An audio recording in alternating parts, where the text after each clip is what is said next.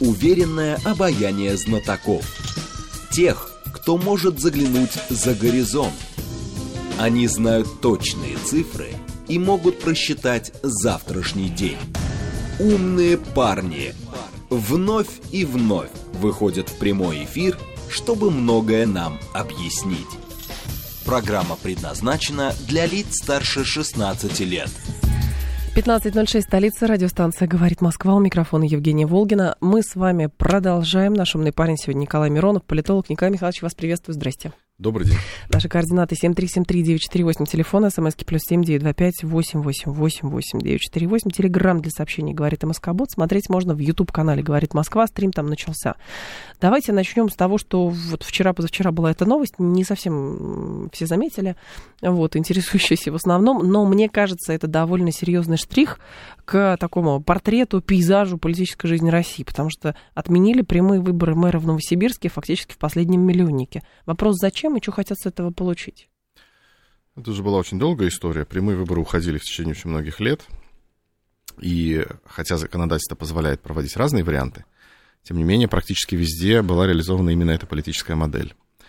Изначально, и это давно началось, это было связано с тем, что различные оппозиционные силы, в том числе те, которые были связаны с нашими недружелюбными, как теперь принято говорить, недружественными, недружественными, да, недружелюбными нашими бывшими партнерами, стремились ну, завести определенных политиков именно на муниципальный уровень. Это послужило триггером изначально для того, чтобы начинать отказываться от прямых выборов. Ну, то есть, на первый взгляд, прямые выборы, это как-то кажется, что это хорошо и идеально. Угу. Но, с другой стороны, способы манипуляции населением существуют разные, времена непростые, поэтому основная масса российских городов, причем не только административных центров субъектов федерации, но именно они в основном были под прицелом, но и а, других крупных городов тоже, да, так. постепенно пошла к тому, что пришла к тому, что стала отказываться от проведения прямых выборов. Но при этом должность мэра сохраняется, просто он избирается из состава, допустим, или там составом депутатов. Почему так сложилось в нашей современной политической истории в стране, что избирательное законодательство — это, значит, то кнут, то пряник? То есть какие-то... В каком смысле то кнут, то пряник? А я вам поясню. Помните, после Болотной там была, ну, как да. говорят, либерализация. Была либерализация. Потом, значит, хватит либерализация. Точнее, была не либерализация. Сейчас перебью, да. Была да. Не, не либерализация была, а был...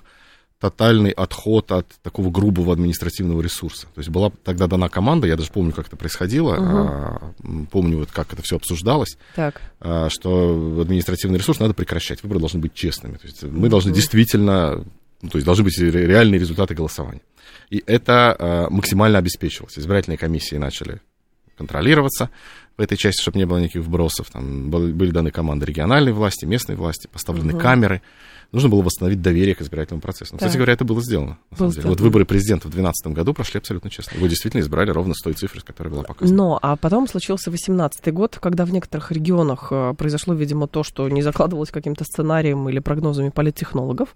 И после этого началась как, какой-то начался обратный отход, то есть там закручивание. Ну, избирательное а, законодательство гайк. не менялось с две тысячи восемнадцатого года никак серьезно. А, скажем так, судьбоносно оно не менялось. Угу. Отход от прямых выборов в городах да. начался раньше. Это не следствие две тысячи восемнадцатого года. А для чего это, это происходило и в две тысячи тринадцатом, в две тысячи четырнадцатом, в две тысячи пятнадцатом году. Там достаточно много было таких решений принято. А для чего это делается? Вот как бы условно, потому что избиратель, в общем-то, по барабану, он на выборы там не хочет ходить. Вчера у нас, кстати, в программе одной было голосование, там было любопытно. Люди говорят, что они не ходят на выборы, но им не нравится, что отменяют прямые выборы, понимаете? Да, людей иногда тоже не поймешь, на самом деле. Что им надо, на самом деле? Да, хотят они или не хотят они эти прямые выборы, или, может, они просто... Так. Рассматривают это просто как какое-то, не знаю, там, как погодное явление, получается, да, оно нравится или не нравится, но на самом деле принимать участие в выборах нужно, да. Угу. А, избиратель на выборы не ходит, а потом говорит о том, что его голос не учли, что он на самом деле, и все его знакомые, никто не голосовал, это обычно да, вот такое вот звучит, да. как э, аргумент в пользу того, что выборы были фальсифицированы.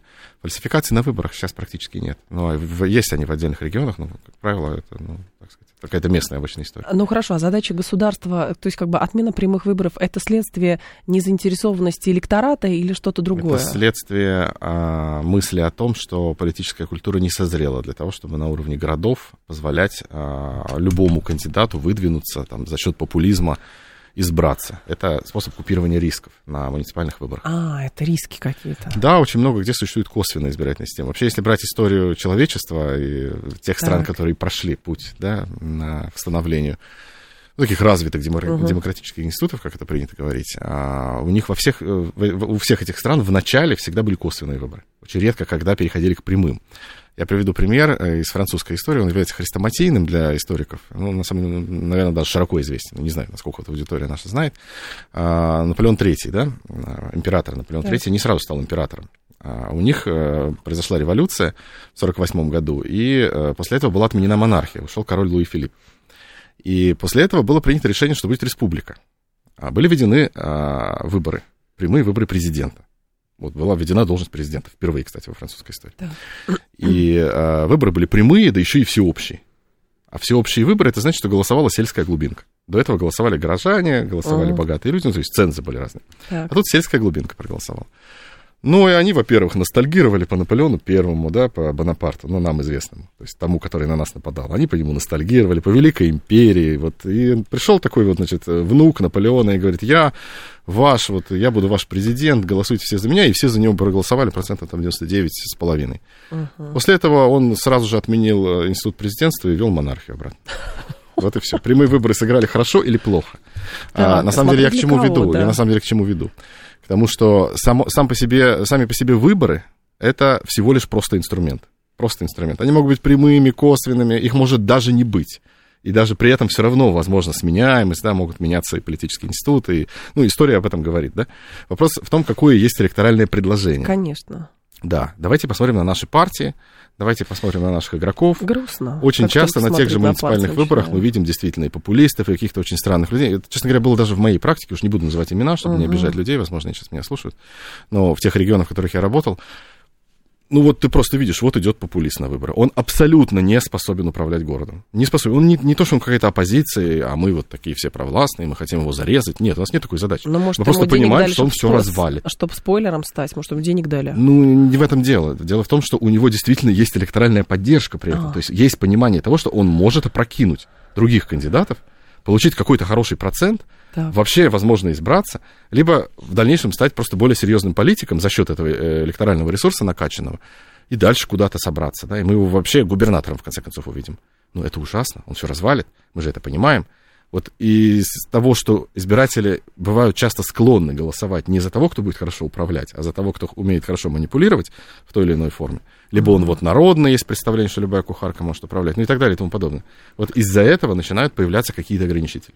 Но, с другой стороны, мы же понимаем, что а, управление тем или иным субъектом, будь то город или там, а, региональный центр какой-то, или область целая, или край, это же для чиновника, для губернатора это определенная как бы, ступень на, вот, в иерархической, вот этой, на иерархической лестнице.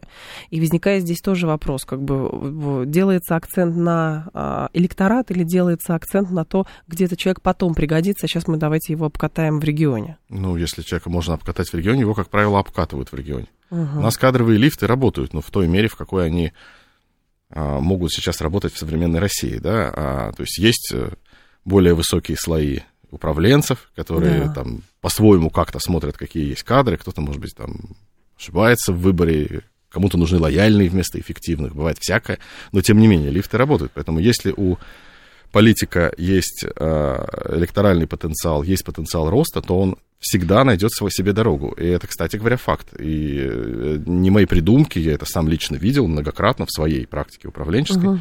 Я прошел достаточно большой путь все-таки. И могу сказать, что когда политик перспективный, в регионах вообще людей нет. Нужны управленцы, нужны политики, они на самом деле нужны. Поэтому если есть более-менее толковые люди, их начинаешь тащить сразу.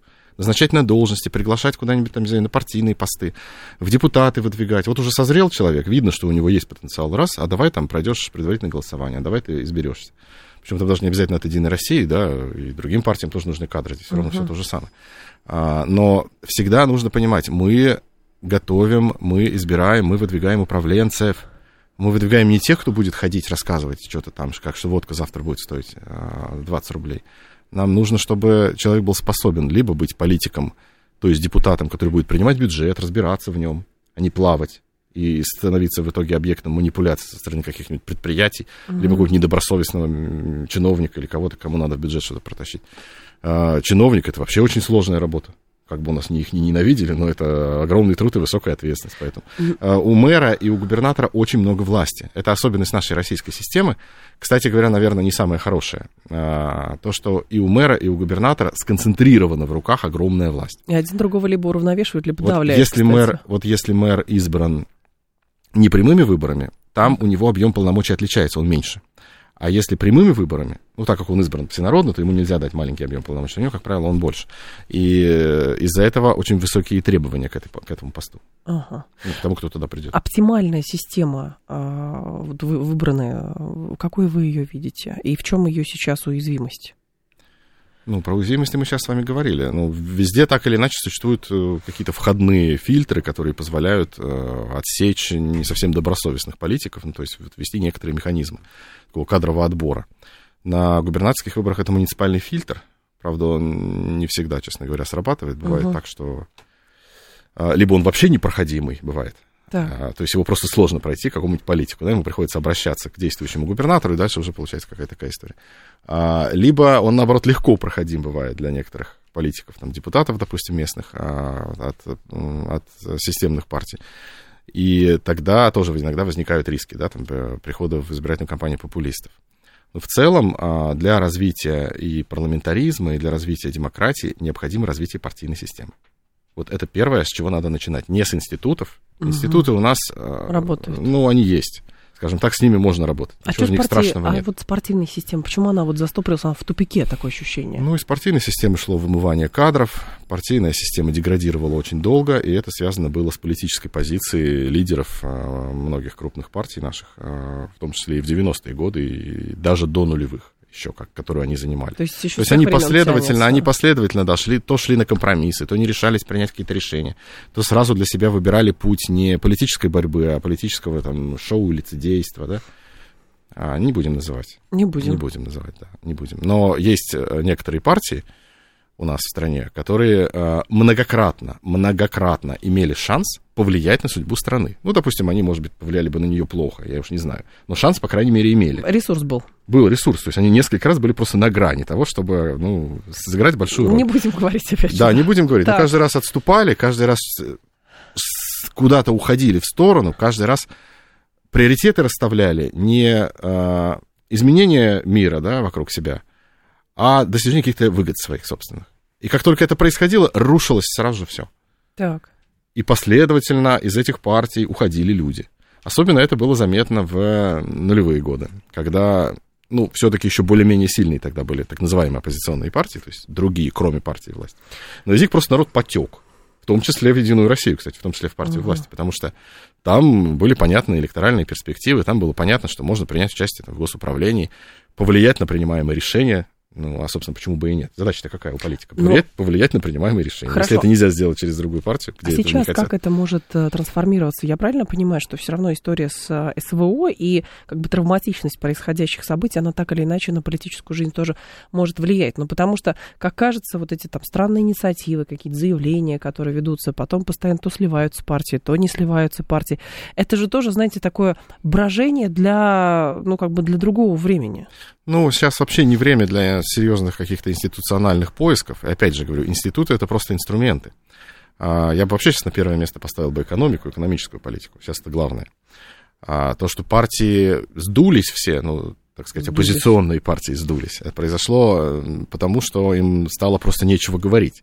Но, опять же, если вернуться к нашему предыдущему тезису да. о некоторых партиях, которые утратили свой шанс, у них была ведь своя повестка у этих партий, а в итоге эта повестка теперь вся осуществляется действующей властью, она осуществляется уже не этими партиями. Ну, были разговоры про восстановление государства, да, страны, ее роли угу. в мире, прекращение вот этой так называемой многополярности, которая вредит нашим интересам. Там было и э, про Запад, как вот он там плох, как управлять экономикой нужно более там жестко и там, да. развивать там импортозамещение, все, все. Это вот они все говорили, но теперь это все делает власть, да. И что теперь они могут сказать другое? Что власть это делает плохо? Ну, наверное, сейчас не время это говорить, ну, потому что сейчас сложно. Ну, то есть у них сейчас уже просто, честно Они говоря, исчезло поле. Они не могут работать в сложные времена. Вот у меня складывается ощущение, не правда, могут, что вся да. эта информационная возня... Слабые кадры, очень слабые, слабые кадры. кадры. Очень слабые. Не берут на себя ответственность. В партиях знают, очень слабые кадры. Ну, потому что, я говорю, они привыкли к тому, что они...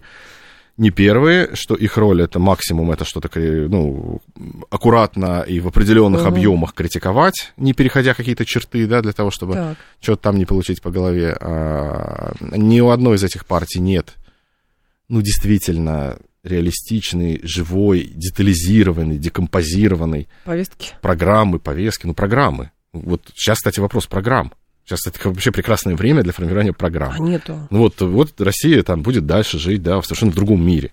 У нее будет другая роль. И, что, и ждут, что, что что-то произойдет, и все. Не, может, опасаются что-то лишнее сказать, но, например, про экономическую политику это вполне можно и нужно даже говорить. Нужно подсказывать, наверное, какие-то шаги, да, может быть, я не знаю, ну, может, подсказывать нечего, может, уже все делается, что только можно, я, конечно, не знаю. Но тогда можно одобрямся выражать. Ну, в любом случае, вот а, в этой повестке сейчас надо быть. Хорошо, а потребность вот в идеологии, в идее продвижения русского мира, ну, то есть, как бы обстоятельства сами рождают это, честно говоря, или предлагают делать. Идеи? Да, это надо делать, и более того, это...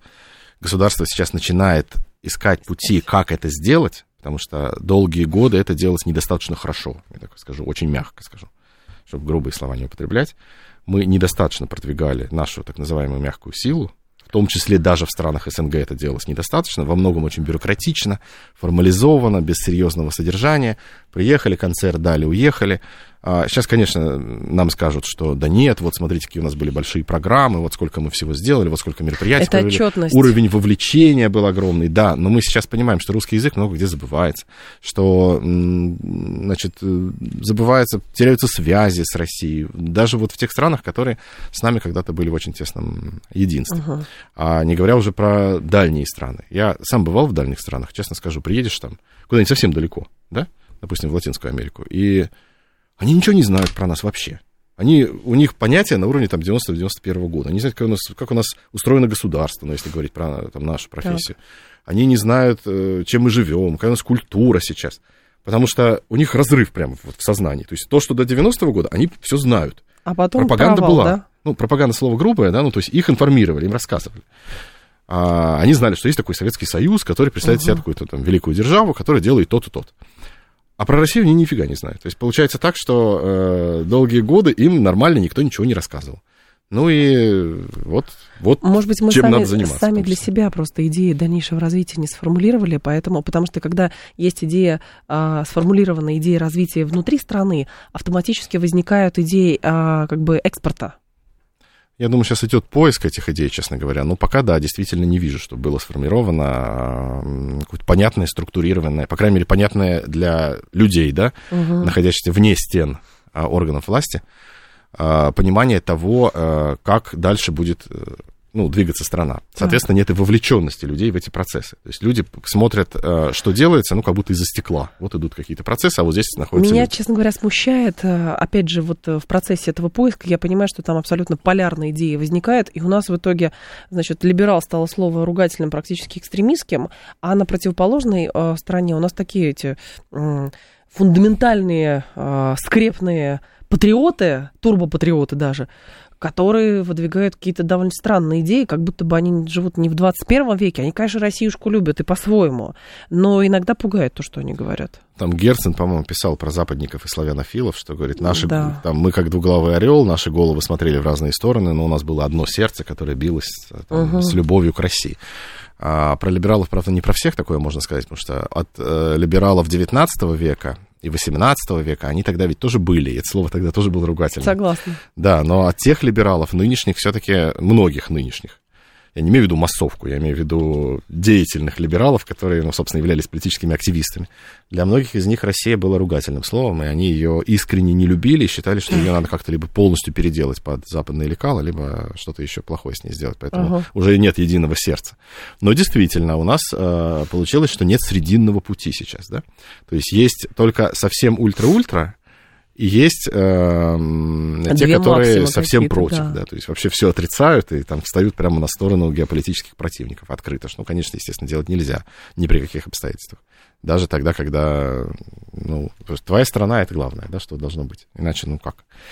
Вот. Срединный путь существует, в, скажем так, по факту он есть в экономическом, промышленном блоке правительства, ну, в целом в госаппарате. Формируется государственная политика, которая как раз и есть этот срединный путь. Так. Ну, надо, конечно, отличать пропаганду от, ну, реальной государственной деятельности, да, то есть есть, ну, какие-то пропагандистские вещи, а есть то, что делается по факту.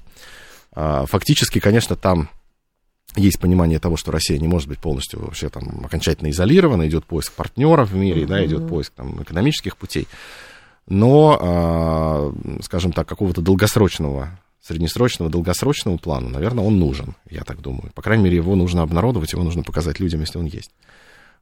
Без этого, еще раз повторю, люди просто не чувствуют себя вовлеченными, рождаются страхи, тревоги, не у всех есть понимание того, собственно, что будет дальше. Так. Хотя у России потенциал для выживания, для существования и для дальнейшего развития очень большой, и у России не первый раз происходит такой, в общем, довольно серьезный, серьезный катаклизм, да, из которого она в дальнейшем всегда выходила за счет просто трудолюбивого народа, большого количества ресурсов и... Угу. Ну, конечно, у нас не все потеряно, это прям, скажем, наоборот, есть масса возможностей. Но все это собрать в единую концепцию и идеологию, кстати, это и была бы идеология. То есть вот идеи а, такого какого-то полумонархического характера, вернее, полу, даже, наверное, не монархического, а вот, ну, что-то а-ля девятнадцатый век, опять же, там, Победоносцев, вот, Мещерский такой был, которые вокруг Александра третьего собрались все, и вот они там, значит, да. э, ну, помимо того, что они ругали Запад, ну, что, в принципе, на тот момент было не так уж, в общем-то, и оправданно, я хочу честно сказать, потому что Россия тогда занимала другое место в мире, и ее так вот все-таки не гнобили, как это было последние годы. А, ну и ладно, бог с ним, Западом. В общем, они а, российскую такую полукрепостническую историю, вот эту всю, а, это только-только закончилось крепостное угу. право, права крестьян не были еще урегулированы, была куча социальной вот этой проблематики, неравенства, сословное общество, в общем, много всякой гадости. Все это они пытались преподать как какую-то передовую вообще цивилизацию, которая давным-давно обогнала все остальные и находится просто вообще на каком-то витке развития. Апеллировали к Византийской империи, к каким-то вот этим историческим древностям. Угу. Хотя Византийская империя — это тоже не пример эффективной модели. Нет, это не эффективная модель. Зная, вот если глубоко туда копать, там очень было много внутренних недостатков, которые не позволяют ее, пока представить ее как что-то, что-то такое передовое, да, угу. даже по тем временам. Не говоря уже про девятнадцатый век, когда это все уже безнадежно устарело. А сейчас многие стараются тоже заимствовать просто оттуда некоторые идеологемы и их выдвигать вот в таком каком-то вот формате, таком таком архаическом очень. А зачем это все? Давайте говорить про будущее. Давайте не про прошлое а говорить, а про будущее. Она не может сформулировать идеи будущего и вот эти... Так она есть. Россия должна развиваться. Россия должна... По каким, Нам нужно по развивать модели? Пассионарность, да, внутри страны. Должна развиваться экономика. Давайте поговорим, в каких отраслях она будет развиваться. Давайте вовлечем в это людей. Давайте э, вовлечем молодежь через подготовку кадров, через самореализацию талантов. Давайте поддерживать науку и научно-технологическое развитие. Соответственно, умы, соответственно, смыслы. У нас вот, так вот случилось, оно и есть. У нас так случилось день. Почему-то, что у нас самая главная скрепа – это память о Великой Отечественной войне. Никто не оспаривает необходимость сохранения этой памяти и так далее, с учетом того, как истории крутят, вертят, как хотят и так конечно, далее. Конечно. Но есть другой вопрос, что у нас как будто бы зажмурились и думают, что после сорок пятого года должен наступить какой-то вот прям следующий, не знаю, условно, две тысячи пятидесятый или две тысячи тридцать пятый, а вот это все надо забыть как страшный сон, как будто бы это было не то. И это выглядит очень странно. Мы пытаемся через... рационализацию прошлого, подобрать вот этот ключик к будущему. Ну, я и говорю, нужно развернуться. Как там Примаков совершил разворот над Атлантикой, а нам надо совершить разворот во времени. И вообще перестать копаться там в, в прошлом. Я сейчас не про Великую Отечественную войну. У нас очень много есть крупных, серьезных побед в России, да, таких, ну, таких цивилизационного такого масштаба, то есть не... Просто локальных, просто. Ну, там, допустим, русско-турецкая война семьдесят восьмого года, там, восемьсот, я имею в виду, да. была очень крутой, да, но это было сильно давно, и, наверное, сейчас это уже не, не важно, что там было. Но, скажем, победа над Наполеоном, да, до этого там угу. монгольские победы. Великая Отечественная война, безусловно, это глобальнейшее событие, которое, ну, да, его нельзя забывать, это важнейшая историческая веха. Потом еще был Гагарин, кстати, это у нас тоже, вот, наверное, последняя точка воспоминаний, это Гагарин, шестьдесят первый год, после этого какой-то провал идет. Но дальше идет время, когда, наверное, в историческом плане не на что опереться, то есть найти какие-то угу. победы и достижения, просто их нет, да? Начался застой, потом вообще распад, развал, дальше Ельцин. Но, но нам не обязательно для того, чтобы иметь самооценку Совершенно не обязательно опираться на, только на прошлые достижения. Ревизию прошлого производить. Да, как-то. да, да, да. Это как человек, да? Как человек, согласно. Николай Миронов с нами, политолог. Продолжим после новостей. Уверенное обаяние знатоков. Тех, кто может заглянуть за горизонт. Они знают точные цифры и могут просчитать завтрашний день. Умные парни. пятнадцать тридцать шесть, столица, программа «Умные парни», и Николай Миронов, наш умный парень, политолог. По поводу, да, нашей оценки и самооценки, самооценки, да, самооценки и отучения, мне кажется, здесь очень важно отучиться сейчас, и происходит это отучение от синдрома какой-то выученной беспомощности, который формировался долгие-долгие годы, что вот только там Запад нам показывает, как правильно жить. А теперь, ну, может быть, давайте на китайцев посмотрим, они нас покажут, как нам жить. Главное, покажите, пожалуйста, куда идти, какие-то ориентиры. Но мы же довольно самостийные, самостоятельные люди-то. Да, конечно, господи. Ну, вот я начал приводить да. в предыдущем получасе пример. Возьмем просто конкретного человека, да, а, простого, обычного. А, как у него формируется самооценка, да? Он опирается на какие-то свои победы, достижения, да? Угу. А, но не всегда они есть, и не всегда их много, этих побед и достижений. А многие из них оборачиваются, на самом деле, проигрышем или просто какой-нибудь, не знаю, незначимой мелочевкой, которая воспринималась как победа. А в молодом возрасте вообще нет никаких побед и достижений. Как формировать самооценку, да? Так. Человек смотрит в будущее, человек ставит цели, человек формирует планы, человек э, погружается в, в ту или иную проблематику, у него начинаются первые небольшие достижения, потом большие достижения, и так формируются нормальные компетенции и нормальная самооценка. То есть не обязательно опираться только на события прошлого. Иной раз груз ошибок бывает большим. Либо ты сделаешь какую-нибудь грубую ошибку совсем в жизни, да, что-нибудь себе поломаешь. И э, после этого как восстанавливаться? Ну, психологи начинают работать с человеком и говорят ему: так, давай. К чему идем? Идем к этому. Это тебе действительно нравится. Да, мне uh-huh. действительно нравится. Так, давай, все, забываем о том, что ты ничего не можешь.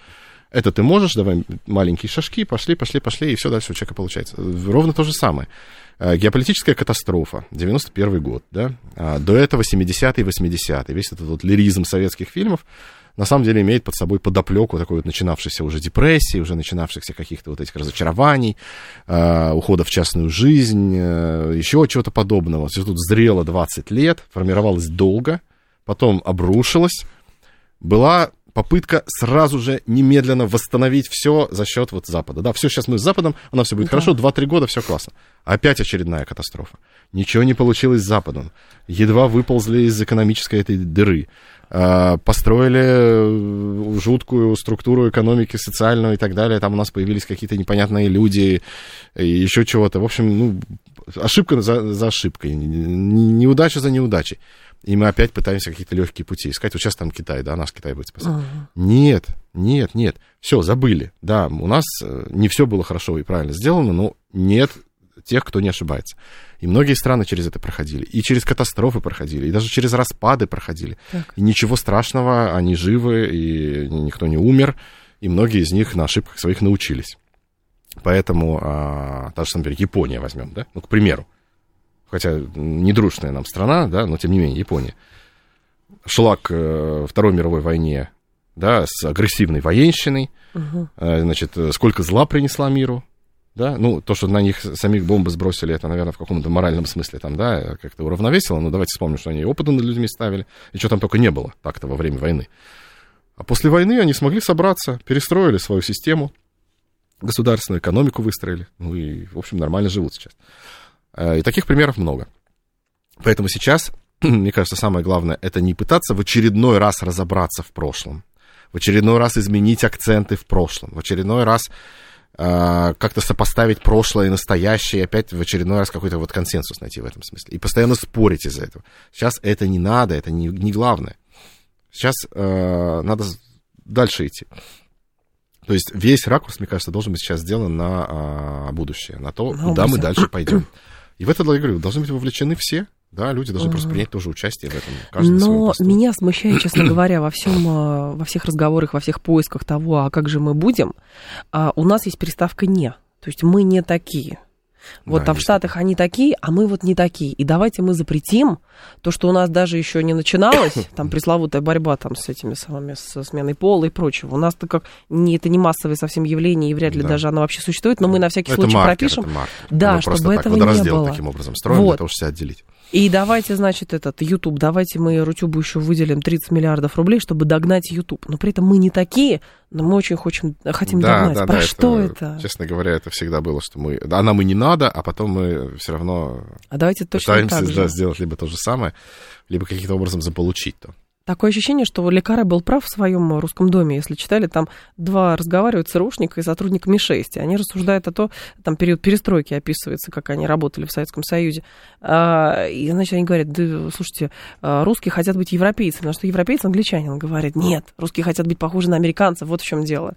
Понимаете, и сейчас эта фраза читается реально в контексте вот этих новостей, она читается очень пророчески. Ну, кстати, вы обращали внимание на то, что... Вообще россияне к своей стране относятся всегда очень сложно. Да. Даже патриоты страны, у них иногда бывает повышенная патриотичность именно потому, что у них есть какое-то ощущение того, что что-то не так. Да? Хорошая, развитая страна, вот если сравнить ее с европейскими странами, с европейскими со многими странами, с тем более латиноамериканскими, тем более с африканскими, угу. азиатскими странами. У нас прекрасный уровень жизни, прекрасная инфраструктура. На самом деле, действительно великие победы. Россия добилась просто колоссального мирового влияния в двадцатом веке. Да, сейчас такого у нас в последнее время не было, но тем не менее, да, у нас есть что вспомнить. Не развалилась в последние тридцать лет. Страна, да, великая страна с, не знаю, с колоссальной культурой, да, которую весь мир признает, да, и тем не менее у нас почему-то, что мы какие-то не такие, что мы хуже, что нам надо, значит, соответственно, самоутвердиться, как-то что-то показать там. Да. А зачем? Давайте... Кстати говоря, сейчас ведь будет форум «Россия», да, знаменитый. Угу. А, вышел указ президента на эту тему. Это очень, очень хорошая, очень правильная идея. А, собрать воедино, показать достижения, которые есть у России. А вот знаем ли мы, какие у России есть достижения в последнее время? Вот мы считаем, что их вообще нету, да? Потому что мы о них не знаем. И на самом деле есть. А, я вот сейчас тоже немножко погружался в том числе, ну, там, допустим, в промышленную политику, угу. в, в разные вещи. Сделано очень много. Есть очень много интересного. Это нужно для того, чтобы мы увидели, что у нас есть сейчас, и могли запланировать то, что мы можем сделать дальше. Это какой-то психологический подход. Но вложения в развитие необходимы. То есть нельзя просто показать достижения и на этом остановиться. А вот про вложения в развитие. В эр бэ ка вчера mm. была большая статья, не знаю, читали вы или нет, что аналитики Начал. заявили о рекордном за одиннадцать лет желании инвестировать в России. Не в Россию, а в Россию. В России, да. да то да, есть да. это внутренние инвестиции. Да, а кто, куда и во что? А, значит, насколько я понял... из этой статьи, и это подтверждается, значит, я думаю, и, так сказать, другими точками зрения. Uh-huh. Самое первое, это первая причина, это в том, что, значит, правительство заявило о введении сбора с предприятий, с, но это разовая история, с предпринимателей. Там, да, но, да, но там он привязан к доходам в две тысячи двадцать втором году, и, соответственно, вычетом является то, что будет вложено в развитие, то, что инвестиции. То есть инвестиции, чем больше инвестиций, тем меньше надо платить кому-то. Понятно, но инвестиции — это долгие стимулирует, деньги. Это стимулирует к вложениям, да. Во-вторых, у нас идет импортозамещение и идет замена а, ушедших производств, это в том числе на, там, автомобилестроение, например, да, а, машиностроение, программное обеспечение, очень много вещей, которые мы сейчас потеряли, да, ну и, кстати, многие давно мечтали о том, что мы, наконец, перестанем зависеть от импорта и слезем с нефтяной иглы, да, вот, наконец, это mm. начало происходить, поэтому, не знаю, кто Хотя, недоволен. Хотя, как выяснилось, наша нефтяная игла, в общем-то, во многом нас и спасла в это время. Нефтяная игла как раз нас именно-то и спасла, да, конечно, правильно. То есть, когда начались все эти события, у нас было что-то накоплено за счет этой самой нефтяной иглы. Так. Ну, тут вопрос, конечно, творческий, теоретический и умозрительный, я не знаю, как правильно сказать. То есть он из области сослагательного наклонения. Что было бы, если бы мы, например, вкладывались в развитие экономики больше, чем просто откладывали деньги, то вполне возможно у нас было бы просто и доходов больше, да, и у нас вырос бы и бюджет, и экономика, ну и в конечном счете мы, может быть, и больше угу. бы отложили. Поэтому да. вопрос нефтяной иглы, он так легко не решается. Тем не менее, импортозамещение сейчас в стране происходит, и оно идет очень активно. И не только в сфере потребительских товаров, то, что мы видим, но и в самых разных отраслях. То есть и химическая промышленность, ну, легкая вся, практически там очень много всего, и угу. от косметики до, там, до продовольствия. И в сфере ай ти очень много происходит, машиностроение, вот то, что мы говорили, практически везде. Поэтому инвестиции в развитие будут, вот в этом смысле, ну, внутренние предприятия. На самом деле с технологиями не так все хорошо. И э, России нужно было, наверное, об этом давно думать. Но это популистские, конечно, фразы, их очень многие говорят. А, конечно, не все так просто. Нельзя просто взять и придумать технологии, да, если они уже есть, тем более... Но для этого нужно школу целую отстроить. Тем не менее, наша научная школа, да, она хорошая очень, конечно, но все-таки а. недостаточный приток идет молодежи, недостаточные условия для них, э, недостаточно туда вложений и недостаточно связи между наукой и... Угу. Там, экономикой. Мне кажется, что это тоже одна из сейчас задач очень важных. А, слушатели говорят, а, а, традиционный вопрос, а что именно сделано? У нас высшее руководство интернетом не пользуется, и нет понимания тогда народных нужд. Ну, если народные нужды только в интернете, то... Макрон пользуется, тогда пожалуйста. Тогда не понимают, да. Конечно. Не, ну, здесь это так, видно, что, так сказать, писали... с отчаянием, с определенным каким-то, да, с, в целом, с, так сказать, с негативной оценкой происходящего. Хорошо, но а по-другому э, история с э, поиском своего пути, она же сейчас обусловлена еще там, насколько я понимаю, вот этой идеей повсюду искать русофобов.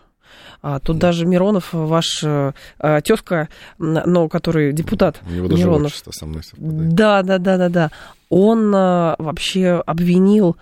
Ч, э, искусственный интеллект, вот этот чат Сбера, в том, что он, значит, какой-то русофобский, потому что он какую-то не такую картинку нарисовал. Пиарщики нашли хорошую, э, хороший вариант ответа. Нейросеть ему ответила на эти призывы. Да, да, это прекрасно было. А вот, читал, то есть, да. С точки зрения пиара это классно. Но вот эта идея постоянного... Такая матрица началась. Да, постоянного поиска русофобов, каких-то, значит, формирования идей, что за границей это враждебно, поэтому у нас очень много иноагентов. Тут, значит, статья еще о госизмене, очень много этих людей. И возникает вопрос, а не получается, что мы впадаем вот в ту же самую кроличью нору, про которую так много говорят, и какое-то повторение, постоянно Хорошо, повторение истории происходит. Ну, я не знаю, там, знаете как, а мы впадаем в какое-то черное прошлое, там, тридцать седьмой год. Он а, сейчас, ну, тридцать седьмым конечно... годом давно да, пугают. Да, да, да. Это... Тоже, кстати, одна из таких родовых травм российских. Иван Грозный, тридцать седьмой год. Большевики. Большевики, да. Николай второй. Хороший он или плохой, с разных ракурсов там, да. девяносто первый год, наверное, тоже будет в итоге таким Конечно. же. В конечном счете, просто он еще был совсем недавно, мы его еще физически помним, а то это уже ушло в область истории. Что касается Миронова самого, да, то я, не, я помню, как он с белыми лентами сидел в Государственной Думе в свое время, в двенадцатом году. Да. Был такой, и да, там, да, да, у него была белая лента вот здесь, или здесь, не помню. Вот, и он сидел, а, не в, не в Думе, он там в Совете Федерации, кажется, был. И, в общем, он тогда так прямо очень конкретно говорил другие вещи. А сейчас, значит, он, сейчас, не знаю, у меня такая ассоциация, но все-таки я историк. В восемнадцатом веке было очень много войн за какое-нибудь наследство. Там, война за австрийское наследство, война за испанское наследство. Сейчас война за наследство Жириновского, так. Я бы так сказал. Кто займет место Жириновского? Вот Миронов начал А-а-а, упражняться в этом. Вот оно что. Ищем для хайпа. Почему он это сказал? Потому что партия ЛДПР, Слуцкий, по-моему, сам лично, вот уж не помню, кто у них был спикером, но сказал, что теперь будет нейро-Жириновский, ну, то есть нейросеть да, будет да, генерить, да, то есть да, получится да. такой робот Жириновский, да? Очень, очень хорошая идея, слушайте, с точки зрения пиара, вот сейчас вот если не говорить про э, нормальную человеческую жизнь и развитие страны, да, вот из, чисто из обла- в области пиара, ну, прекрасный ход, конечно, Жириновский становится вечным, и он всегда будет лидером партии, за нее всегда будут голосовать, потому что у нее всегда будет Жириновский. То есть, каким же они решили проблему его бессмертия? А Миронов же не мог остаться в стороне, да, и вот он, значит, он зашел, зашел с других козырей, да, что там искусственный интеллект надо поругать. Тема политически абсолютно безобидная, никого не затрагивает, хайп, смешно, круто, прикольно. Вот мы с вами, видите, тоже об этом сидим, говорим. Но привязывают русофобию. Нет, я-то а, эту тему взяла просто потому, что вот тема, штуки. Да. Не, он сейчас вообще же тоже врагов ищет, он с кувалдой ходит, там у него всякие эти. Я говорю, я почему вспоминаю белые ленты, потому что когда-то он был гораздо такая. Ближе к западничеству, чем сейчас, да, то есть, да, сейчас почему-то вдруг неожиданно оказался. Ну, а по факту поиск врагов. Большим роялистом, чем сам король. Мы же начинаем искать врагов очень много и очень тщательно. Первое, что нужно отметить. За девяностые, нулевые, десятые годы в стране была выстроена целая огромная система, разветвленная.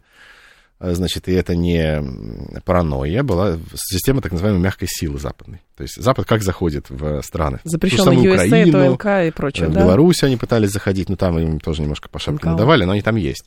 В других странах их просто море, значит, в том числе в Средней Азии. Вот я вам скажу, в Узбекистане есть польские вообще структуры, которые там польское влияние продвигают. Какое отношение это имеет, да, но тем не менее это есть. А большая система адептов, многие из них пошли в политику, многие политики, которые были изначально не уж прямо такими, потом перешли в их лоно, так сказать, и вот сейчас идет скажем так, прекращение существования вот этой, вот этой всей истории. Mm. А людей простых, которые просто вот выражают свою гражданскую позицию, ну, выражают ее в патриотическом смысле, то есть не передают никому там гостайну, да, или какие-то сведения, там, не идут воевать на, на другой стороне, да, просто выражают свою позицию. Ну, честно сказать, я не знаю, что были массовыми прям. Возможно, есть где-то эксцессы исполнителей на местах, то есть есть там где-то, где людей хватают за зря. Ну да, бывает, что-то. наверное, такое, но это перегибы, да, это перебор. А сроки получают и, значит, как-то страдают те люди, которые были так или иначе связаны с... Или сейчас оказались в этой истории, угу. да, поскольку нам... пропаганда определенных каналов разных, там, финансируемых из Великобритании, еще откуда-то, значит, нам рассказывала про то, что вот, народ весь встал и пошел поджигать военкоматы. Ну, сейчас это вот там с Навальным связана будет история, да? Но ведь, конечно же, не ходили простые люди поджигать военкоматы просто так, по велению сердца. Ну, не делали они этого. А это была целенаправленная история, которая была спланирована, была срежиссирована. Более того, я вам скажу, сейчас очень страшные вещи происходят. На молодое поколение, на... молодых ребят идет воздействие с точки зрения создания конфликтов в коллективах с последующим А-а-а. переходом к стрельбе в школах. Навальный только я должна сказать, история. что он внесен в список террористов и экстремистов. Вот что да. должна говорить, да, что да, Роскомнадзор да. не внесен прикопал. в список террористов и экстремистов, а, да, с чем я совершенно согласна. По поводу влияния на молодежь, это, кстати, да, тема-то болезненная. Это есть, это что... они делают, они это реально делают, это не шутка. И, об этом еще говорил глава Татарстана после нападения в Казани. Конечно. Он это назвал терактом, кстати. Ну, можно это так назвать, я думаю, это так и есть. Но дело не в этом, а в том, что это, ну, как вот там были группы смерти, помните, в свое время. Сейчас вот это идет. Ага. Там ну, провоцирует суицидальное поведение, еще что-то. И потом каждый раз вот, что в России делается, да? А потом так. про этот случай раструбят по би би си. Да, ну, хорошо, а если вопрос стоит в том, чтобы перехватывать внимание и влияние на молодежь у каких-то деструктивных элементов, мы в это умеем или нет? Уже делаем. Начали делать. Не дел... Долгое время толком не делали. Нет, ну там большая сейчас идет работа. В том числе и вовлечение в разного рода активности, и персональные какие-то истории. И педагоги больше будут сейчас обращать внимание на воспитательную работу, ну, то есть, соответственно, на, будут лучше знать, что делается с детьми, да, потому что одно время в системе образования преобладал такой методический подход в плане методологии построения процесса о том, что образовательная организация и, соответственно, преподаватель, они оказывают образовательные услуги. Просто учебники услуги, рассказывают. Да. Так. А дальше ребенок там ну, не, не сильно интересует. Если у него какая-то есть проблематика, то учитель ничего сам не делает, он вызывает либо психолога, либо врача, либо еще кого-то. Дошло до того, что стали вызывать скорую, когда у ребенка кровь из носа идет. Ну, какая-то ерундистика, в общем. Ну, это я к слову. А, значит, вот. И... стали пропускать всякие сложные случаи. И не только вот такие прямо экстремальные, но и вообще, когда ребенок депрессивно, какие-то буллинги происходят, еще что-то происходит. С этим надо работать. То, что делалось раньше в советской школе, нормально делалось. Делается в других странах, в школах. Ну, это, в общем-то, по всему миру. Угу. Должно, конечно, быть и у нас. Эта работа сейчас началась. Вот введены должности советников по воспитательной работе, больше воспитательных функций преподавателя. Меняется, разворачивается школа. То есть охота Насколько на ведьм... это будет эффективно, надо посмотреть будет. Ну, охота на ведьм у нас ведется или нет, как вы думаете? Я думаю, что охоты на ведьм в России сейчас нет. нет. Именно охоты на ведьм, да. Нет, тридцать седьмой год совершенно другое. Вообще принципиально, в принципе, другая была история. Во-первых, это была зачистка Сталиным своих бывших партийных коллег. Начнем с этого. Для того, чтобы их обвинить, ну, деятели революции, которые в Смольном сидели вместе с Лениным, там тот же самый Зиновьев, так вообще... руководил вместе с Троцким, этим Петросоветом и всем этим ревкомом, который осуществлял революцию. Да как? А теперь они что, враги? На кто в это поверит? Поэтому должны были быть сфабрикованы большие, огромные толпы народу, дел, что вот были большие заговоры, что были большие какие-то центры, которые руководили террористической деятельностью. Это нужно было все показать людям. Поэтому были сфабрикованы большие а, Я почему спрашиваю дел. сейчас? Потому сейчас что, нет ну, этого. Ну, понятно, но здесь же речь идет о том, что система сама себя, как кажется, остановить не может. Вот там этих объявили этих людей иноагентами. Там так, хорошо много занялись, кого объявили. Занялись, много. занялись блогерами теперь. Значит, ну, они, правда, налоги ну, не платят. Блогерами там, ладно, там инфо-цыганство, во-первых, если я так скажу, откровенно и грубо, да, но ладно, кроме того, все-таки получаешь деньги, берут, ну, надо да, ну, налоги, налоги ну, самозанятым оформься, заплати тринадцать процентов. Ну, то здесь политического подоплека какой-то нет, ну просто условно... С блогерами нет, конечно, нет, с этими а... блогерами, да нет, конечно. Нет, я конечно. бы, может, здесь есть экономическая подоплека, что государство сейчас начинает обращать внимание на те области, на которые раньше закрывало глаза, ну, где оно дохода недополучало. А-а-а. Да, конечно, но просто если человек получает доход, то по законодательству он должен заплатить тринадцать процентов. А то я видела трактовку такую, что, значит, за этих взялись, потому что всех уже, все, кто мог, уехали, всех, значит, оппозиционеров победили, блогеры. И поэтому дальше надо, и ло... за лояльных mm. возьмутся. Не, а зачем за них браться-то?